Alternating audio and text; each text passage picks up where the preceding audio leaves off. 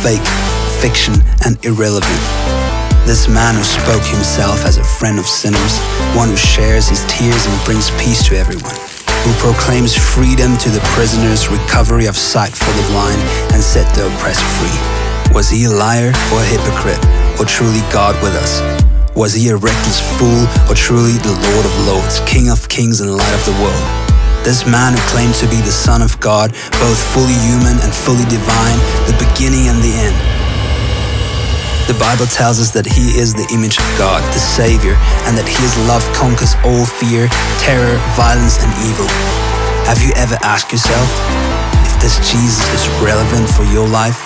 If his death and resurrection should mean anything to you at all?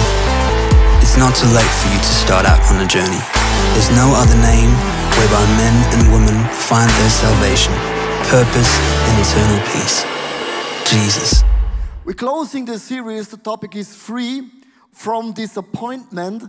And I want to start with a study because um, maybe my parents they grew up with the idea they never get maybe um, their parents never hugged them their generation they never get like you are good you're something unique they were just hard workers now, in my generation, even the younger generation, we growing up and say, you are something unique, you're special, you're a queen, you're a king, you're an overcomer, you can do it. And that's a good thing, but sometimes leads also in something very super extreme. Because in nowadays, what happens, a lot of young teenagers, they have depressions and they go coming into a burnout. And if I tell this my mom, she's 48 years, she say, a teenager cannot have a burnout. A teenager cannot be depressed. And I explain you right now why is this so. Here is a graphic of the young generation. They have some years to live. They want to have a success. And everyone, all the young teenagers, they want to be something unique. They will say, I will be a unicorn, the real unicorn. And here is a sentence wait until the world sees how fantastic I am. This is how young people really think and what they believe. And here's the thing after a while, what they're realizing is here is reality, and up, up, up there is the unicorn, the dream, the longing, the plan, the calling, but between reality and the unicorn, it's such a gap. And as bigger the gap gets, as more frustrated and disappointed I am. And that's why a lot of young people, they're walking around super disappointed with 18, 19, 20 years of age. And then comes another thing. All of a sudden, because of social media, social media means me, myself, and I. Me, myself, and I. You see some posts of other people say, oh my goodness, he's closer by the unicorn than I do. And what happens, you're looking up and jealousy sets in. And when jealousy sets in, you are in a real, real problem in your life. And do you know jealousy? Is there anyone here in this room who is jealous sometimes? That means we're looking up and all of a sudden realizing, oh, my dreams are far away. The problem is reality and the dream and the calling, as bigger the gap gets, as more frustrated you are. Now you have to understand my soul, my spirit is like a garden. And if we don't take care for the garden, certain words sets in in our heart, in our garden. All of a sudden, grief sets in, mistrust, bitterness, envy, hatred, isolation, fear, conflict, anger, and inferiority. And all of a sudden, I getting super frustrated about God, about the church, about the small group, even about Pastor Leo. That's me. I know it's that's always impossible. And that's why the Bible is saying to you and me, we need the Holy Spirit. The Holy Spirit is not just a Pentecostal thing, we need the Holy Spirit in our lives. He leads us, He guides us, He equips us. In Galatians chapter 5, verse 22 and 23, the Bible says, But the fruit of the Spirit, the fruits can only grow, it's the garden, the soil, it's healthy. If my soul is not healthy, your fruits will not healthy be too. It will love, joy, peace, forbearance, kindness, goodness, faithfulness, gentleness, and self control. With other words, we need the Holy Spirit more than you ever can think or imagine. And here's the thing God has given you a dream, God has given you a calling. There is a purpose in your life. Let's think for a moment about the disciples, some men and women in the Bible. Jesus chose the 12 disciples. I mean, this was for those guys a very unique moment. I don't know what they felt in their heart. I don't know what kind of agenda they felt. I don't know when Jesus called them out, but they left home, they left career, they left their friends, and they had a certain longing, a certain agenda in their heart. Everyone has a hidden agenda. Everyone has a hidden agenda. Then they saw Jesus healed the blind people. I mean, this is amazing. Have you ever seen healed people are healed, blind people are healed. That's amazing. Jesus heals the lame, he casts out the demons, he teaches in front of a big congregation. And this was the moment where the disciples believed we know that Jesus will establish a new kingdom. And that kingdom will be bigger than the Roman Empire. And they believed because Jesus chose them, they have a very unique role in that new kingdom. Then comes the day when Jesus died on a cross. And in one moment, it seems that all the dreams, all the longings, all the agenda, it's crashed in one moment. But the crashing moment in their life was the grave, the tomb. When they put Jesus into that amazing tomb, for them, the biggest disappointment ever because they felt we left our family, we left our career, we left everything, and now he's dead. Just think for a moment what happens in their heart, in their soul. Even the disciples, they faced disappointments in their life, and we will find face disappointments as well. And I want to write you something here because I believe disappointments is like a wound is like a scarf.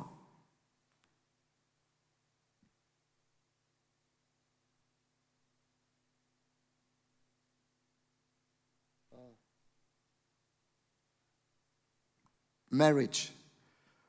For certain people, you are disappointed in your marriage. Of course, when you are married, super excited. One week later, you say, uh, I have some question uh, I married you, but you not behave the way I'm looking for. And sometimes we are disappointed, even with God, even with the church, even with your friends.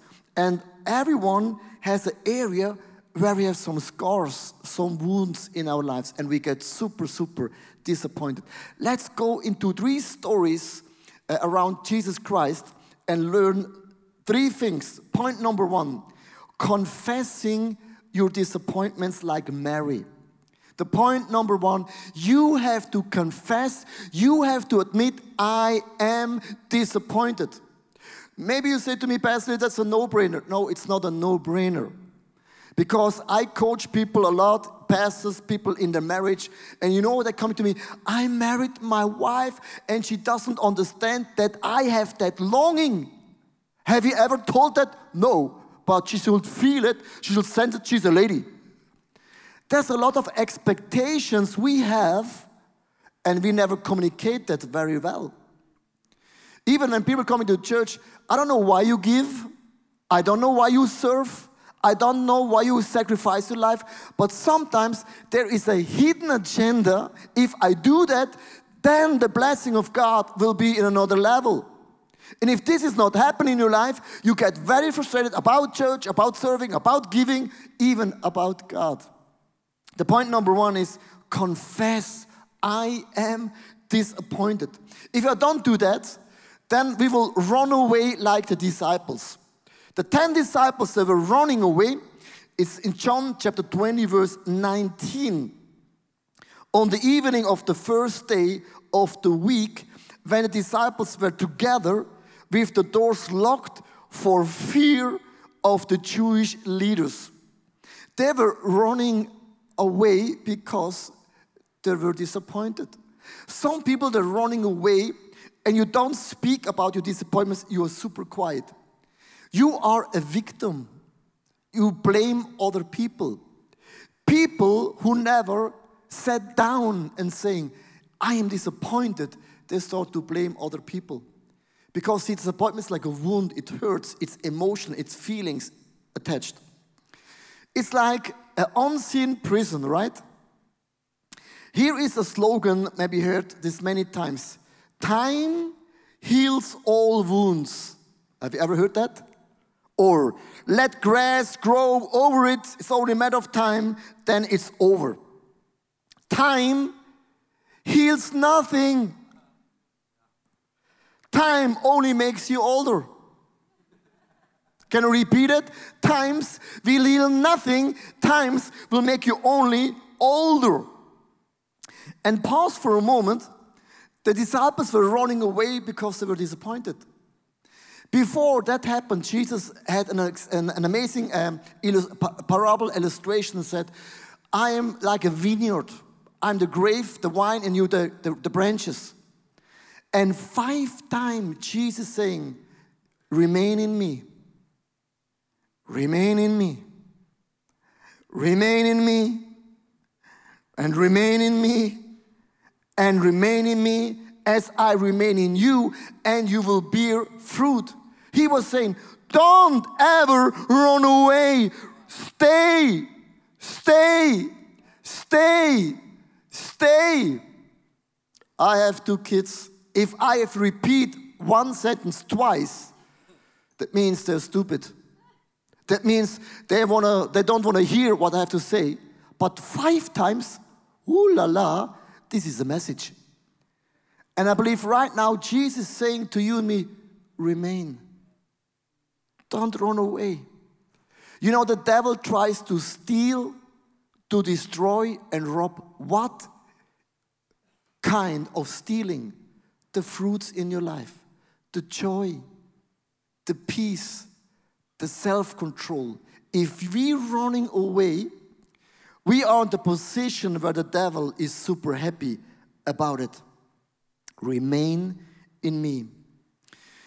There's one thing in the parable of the vineyard when summer is coming and there's a lot of fruits on the branches, the grape, there is the mildew, and the mildew is something comes out of the blue and destroys the whole grapes.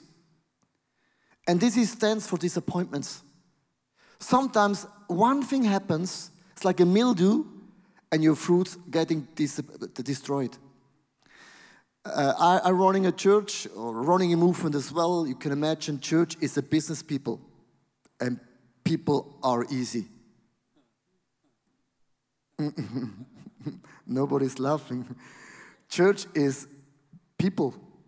I will be happy if church is just a building, because I cannot be angry with a building, because the building is always the same, same, same, same. But people, oh la la, and sometimes I get so super angry about the situation and I get very mad. And our, one of our worship leader, Dave Cool, is always saying to me, Don't let the mildew set in your heart. Don't let the mildew set in your heart. Say, oh no, no, no, no, no, no, no, no, no, no, I will not do it. I will not go back into the prison. I will remain, I will remain, I will remain, I will remain, and I will bear fruit for Jesus Christ. But Mary, she faced disappointments. And let's go into the story of Mary into an amazing clip here on the screen. Mary of Magdala, Jesus' disciple. When the Sabbath was over, I bought some fragrant oil with his mother and my friend Salome. We wanted to pay our last respect to Jesus and anoint his corpse. We made our way to the tomb very early in the morning. We walked there silently, sunk in deep sorrow, disappointed. How could all of this have happened? We were all in our own deep thoughts when, shortly before reaching the goal, I heard Salome cry out, Oh no! What? I asked her. Who is going to roll away the stone in front of the tomb? We have forgotten this fact. The sun had just begun to rise. This can't be true. Once again, Salome interrupted the silence, and then I saw it with my own eyes. The stone in front of the tomb had been rolled away. We quickly ran into the tomb. The body was gone. But the clothes were laying nicely folded on the bench on which they had laid Jesus three days earlier. We had seen that with our own eyes. I ran out of the tomb and looked around. Who would dare to steal a body? I met one of the gardeners and reproached him strongly for being able to work here so calmly when a body has been stolen. Then he said, Mary. And as he said my name, I recognized him Jesus. You know, the 10 disciples, they were running away. But Mary, she did something amazing. And that's actually a learning point in our life. She went back to Jesus, the place where she get disappointed. Have you ever had an accident in your life? I don't hope so. But if you have an accident, the wound you have, it hurts crazy. And it starts to bleed. It's painful, right? Do you know what is even more painful? The moment you start to clean your wound. When you take out the stones, the dirt, everything, it's so, it hurts so much. It's crazy. It even hurts more than the accident. And here's the point when you're facing your disappointments, it even hurts more than the disappointment. Just explaining that in a simple way. There was a couple in our church, or we have many couples in our church. Always, when people, couples coming to me for counseling, it's always too late. they never come early, they're always coming late. Pastor Leo, can you fix the marriage? Yes, of course, I am God. And they're always saying the same thing go to counseling. And there was one specific a couple that went to counseling, and after three sessions, the man came up to me, he was sour, he was super mad, said, Pastor Leo, you sent me to counseling, coaching, but after three sessions, it's not getting better, it's even getting worse. I will not go there anymore. I said, Getting worse, this is good. I said, Why? It's like a wound. To clean a wound, it's more painful than the accident. And you have to allow the moments, it's so painful, it hurts. When you go over it, it's only a matter of time. And healing takes place. We think you pray one prayer, God, fix my marriage, boom, it's fixed, you dreamer do. We wish to hear that, and I believe God can do all the miracles, but God is more interested in your heart.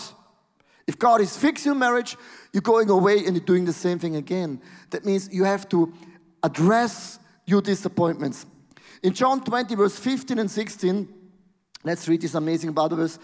He asked her, Woman, why are you crying? Mary was crying. Who is you are looking for?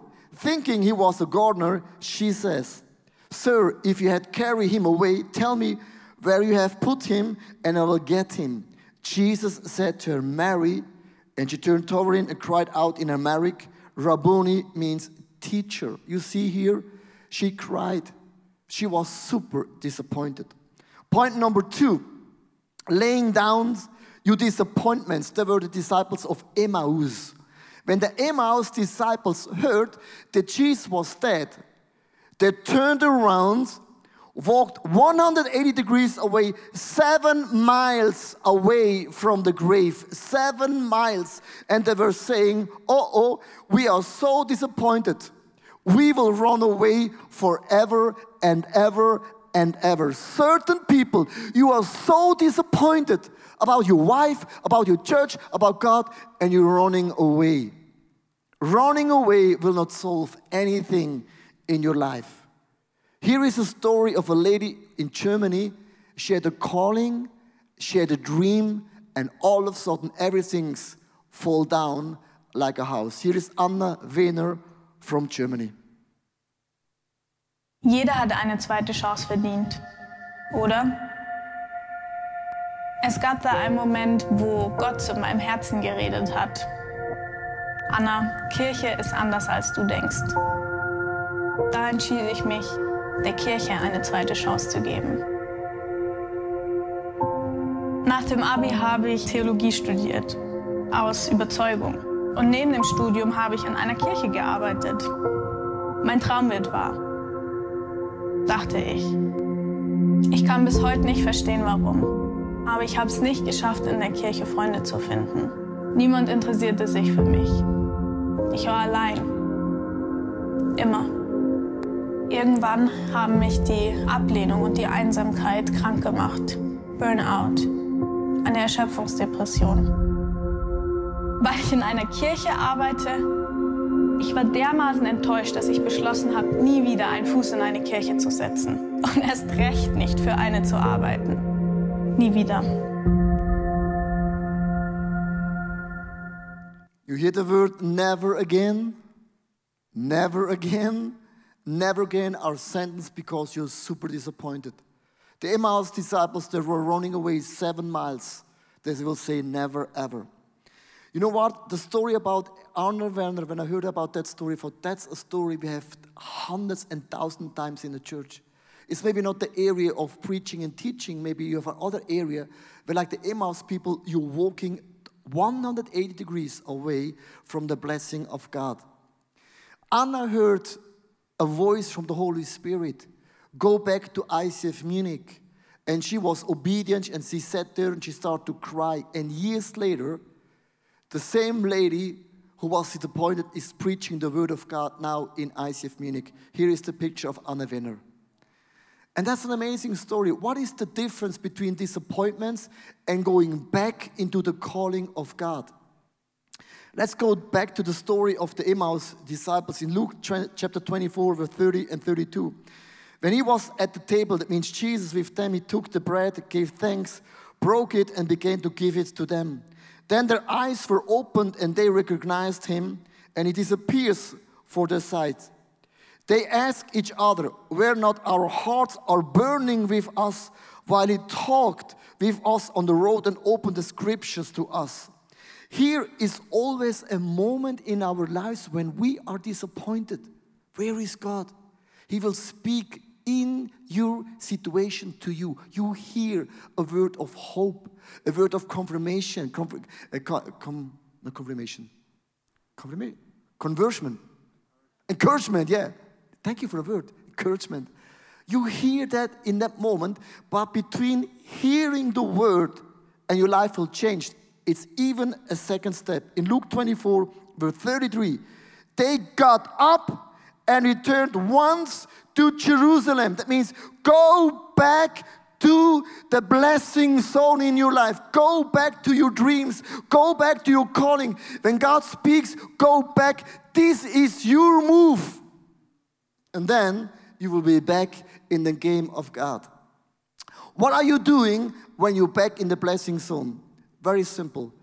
You lift up your hands and you start praising God. Praise God in high seasons and let's praise God in low seasons. It's easy to pray God in high seasons when your family is smooth, your life is smooth, Switzerland is smooth, America is smooth, Donald Trump is smooth. Oh my gosh, Frau Merkel is again smooth. It's a miracle. Praising God when smooth, it's easy. Praising God is like drawing an anchor to heaven. Why an anchor? You use an anchor when you have a boat, you set the anchor and you cannot see the anchor, but the anchor gives stabilization your boat. Praise and worship is like an unseen anchor. I say, God, I praise you. I draw an anchor to heaven. My soul, my spirit, and my body is focused on the grace of God. God is for me. God is not against me. God's ways and God's plans are super good, even though it comes sometimes in another way. Praising God means I will stand and are drawing an anchor. Why I saying that so loud? Either you draw an anchor into heaven or you're drawing an anchor into hell. Either or. Why I'm saying that? A lot of people have thrown an anchor in their disappointments. And they will stay and rest their whole life. And you are not believing in marriage anymore. You're not believing in love anymore. You're not believing in church anymore. You're not believing in people anymore. You're not believing in God anymore. And welcome to the place of hell. And you have decided to draw an anchor in hell. Or I set the anchor in heaven. Do you understand what I'm talking about? It's an attitude, it's a position in my heart. Some month ago, I don't know where it was, I think it was in, in Norway, I preached a very, very um, simple message. And then comes the moment for the altar call. And sometimes I asking people lifting up their hands. Sometimes I say, put your hands on your heart. Sometimes I say, come to the front. But that moment, God spoke to me and said to me, Pastor Leo, lay down. I said, God, but I have a white t shirt. uh, then I, I was thinking very practical. He said, lay down. And it was my first altar call laying down on the stage. And I said, guys, if there's anyone in this room, you're super disappointed about God, about your wife, about your church, whatever you're disappointed, lay down your life. Laying down means, God, I don't understand. I don't feel it. I don't like it. But I give up. Your ways and your thoughts are higher than my ways and, and my thoughts, and here is my life. And I said, okay, if this you, and I will not look into the room, then please come to the front. And this was my altar call like this. No emotion, no shouting, no screaming, just like this. This was one of the biggest altar calls I have ever seen in my life. People came to the front, and you know what was the story? I'm disappointed. I had some agendas, some hopes, some beliefs, but my way came in different ways, and they were laying down their life. Either I set the anchor in worship in heaven, or I set the anchor in hell. I would love to close with the last point overcoming disappointments like Thomas. Thomas the doubter, he was the first time when Jesus came, he was somewhere. But in the second time, he was there in John 20, verse 26 and 27. A week later, his disciples were in the house again, and Thomas was with them. Though the doors were locked, Jesus came and stood among them and said, Peace with you. Then he said to Thomas, Put your finger here. See my hands. Reach out your hands and put it into my side. Stop doubting and believe.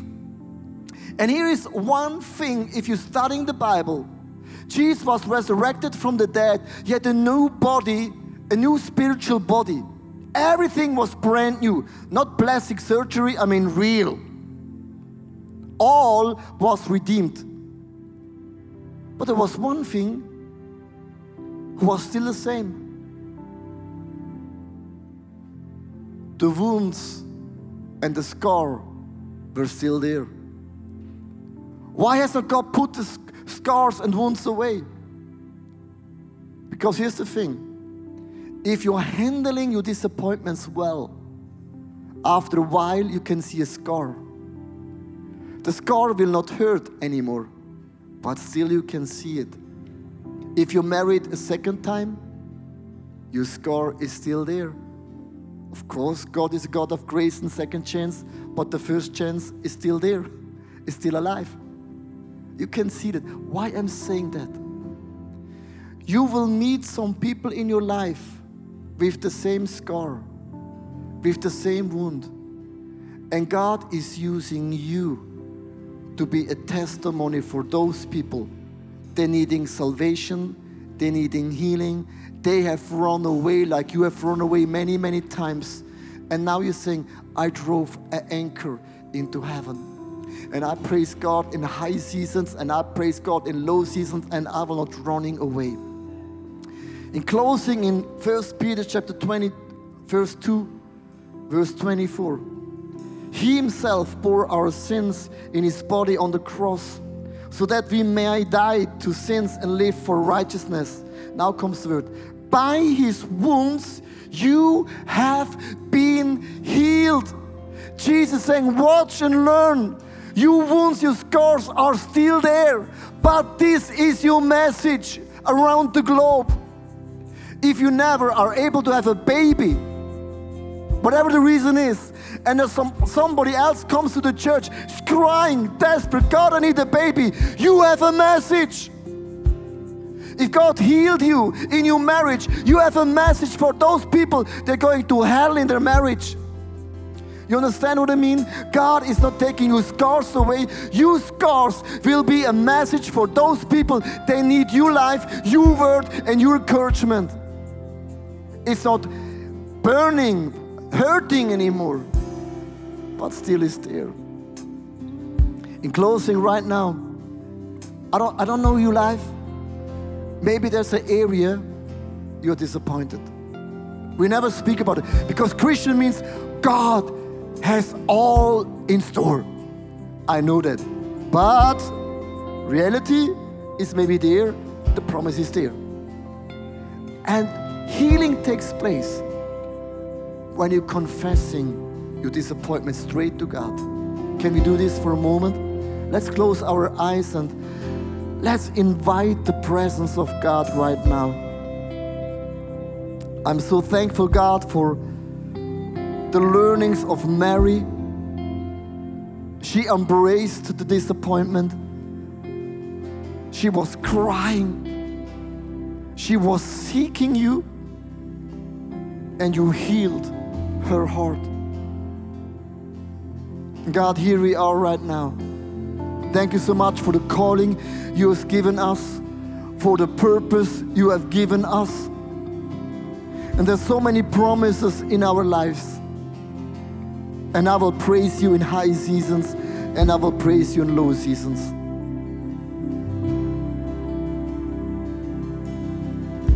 Church, I want to ask you right now is there an area right now, like a hidden agenda,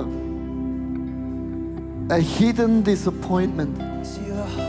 It's still there. It seems roots are growing and it gets stronger and stronger from week to week and month by month. Can we be quiet in the presence of God right now? I don't know your wounds, I don't know your scars. But I believe right now, the moment when we're confessing our disappointments, it's the starting point of signs and miracle.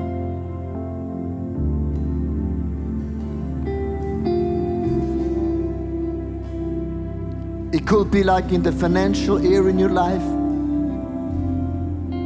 For maybe more than 20 years, you never have enough.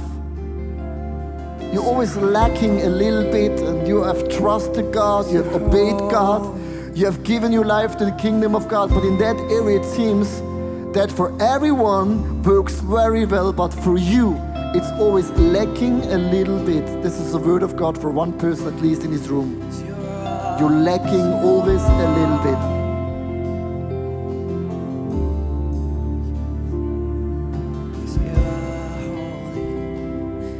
There's a word for a second person. You are faithful. You're serving in the house of God. When it comes to relationships, you trust God, and and then you're still single, and then you're running away. Then you have a relationship with an unbeliever. Then it's crashing. You're coming back to the church. It's always running back, forth, and back and forth all the time. And you're right now here and say, God, I trust you for many times. But where is a Christian boyfriend? Where is he?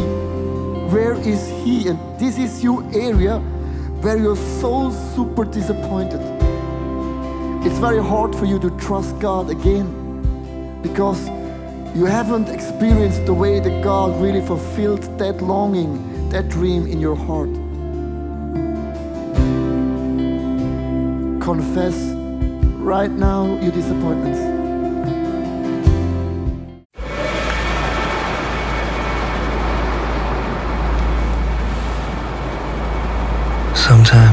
I wonder, when everything fails and fades away, what does remain? Why do we come to this place from near and far? Because at the end of the day, there is nothing else that remains. What would it look like to face the consequences of something so radical? What would it actually look like to follow Jesus?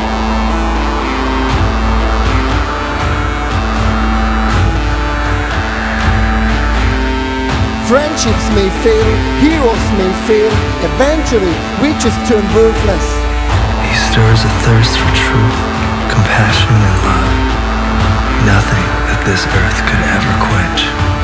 What is it that we can truly build our lives and hope on? There is one thing and one thing only when it's all said and done. He alone is our solid rock, our center, and our foundation.